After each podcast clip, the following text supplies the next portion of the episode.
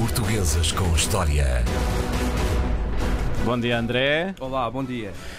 Diogo Soares. É assim? Uma personagem uh, obscura. É relativamente obscura. Quando nós ouvimos o, o nome de Diogo Soares, para o, o cidadão comum, uh, não identifica imediatamente esta, esta personagem. Mas se eu disser que o Diogo Soares foi casado com a irmã do famoso Miguel de Vasconcelos, que ficou, enfim, no imaginário popular como o traidor Miguel de Vasconcelos por ser o secretário de Estado, o último secretário de Estado dos chamados Filipes de Espanha, ou da dinastia filipina, e o Diogo Soares foi depois também casado com a filha do mesmo Sim.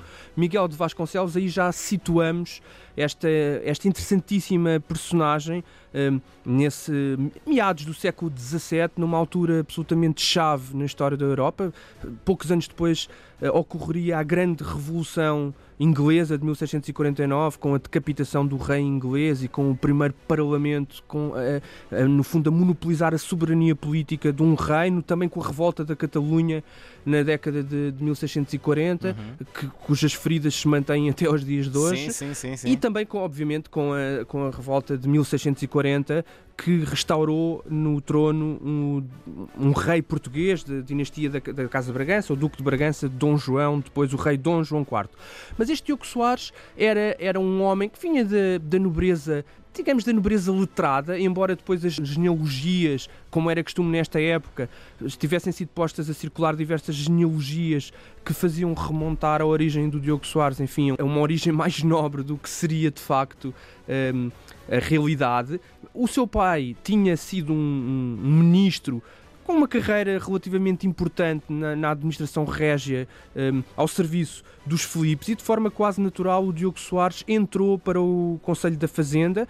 Um, ele era um homem que tinha nascido em 1570, portanto entrou para o Conselho da Fazenda, aliás, passou a trabalhar como escrivão da Fazenda, não era um conselheiro, não tinha o estatuto de conselheiro da Fazenda, mas eh, começou este trabalho em 1609, eh, portanto era já um homem relativamente maduro e como era normal nesta época, ele tinha aprendido um pouco o ofício com, com o seu pai e esta transmissão, isto é muito interessante e, e também nos remete para os debates que hoje aquecem um pouco a, a opinião pública portuguesa, uhum. esta ideia de que na época tinha muito sucesso, de que uma forma de controlar a dificuldade de, do exercício dos cargos na política, eh, e não só, mas sobretudo na, na política, era precisamente a transmissão de pais para filhos, porque isso permitia que desde pequenos eh, esses, esses futuros administradores ficassem mais familiarizados com os meandros, com as dificuldades do exercício político e também numa altura em que, não havendo universidades propriamente especializadas no saber que nós hoje associamos ao saber técnico da política,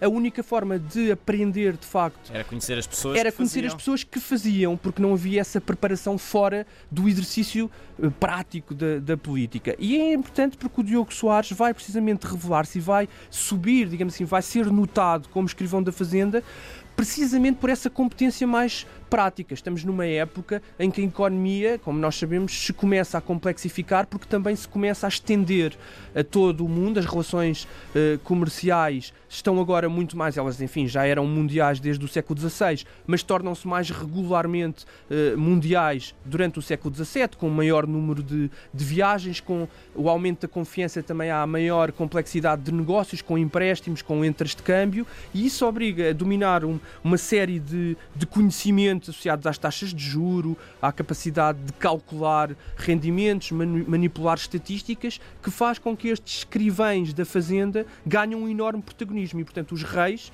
e os ministros mais importantes ao serviço dos reis vão privilegiar estes, estes funcionários. É o que acontece com o, com o Diogo Soares, que, no fundo, vai subir eh, como secretário do, do Conselho de Portugal em Madrid, que era o órgão responsável por tratar dos assuntos portugueses junto dos ministros mais importantes ao serviço do, do, rei de Espanha e ele vai subir e vai ser muito importante juntamente com uh, uh, porque se torna muito importante no, no serviço a um ministro decisivo, que é o Conde Duque de Olivares, que é o ministro mais importante nesta primeira, neste primeiro terço do século XVII, ao serviço do, do Filipe IV, eh, numa altura em que também a Espanha passa por uma crise enorme. Isso vai explicar depois eh, também a, a revolta de 1640 e o descontentamento dos fidalgos portugueses.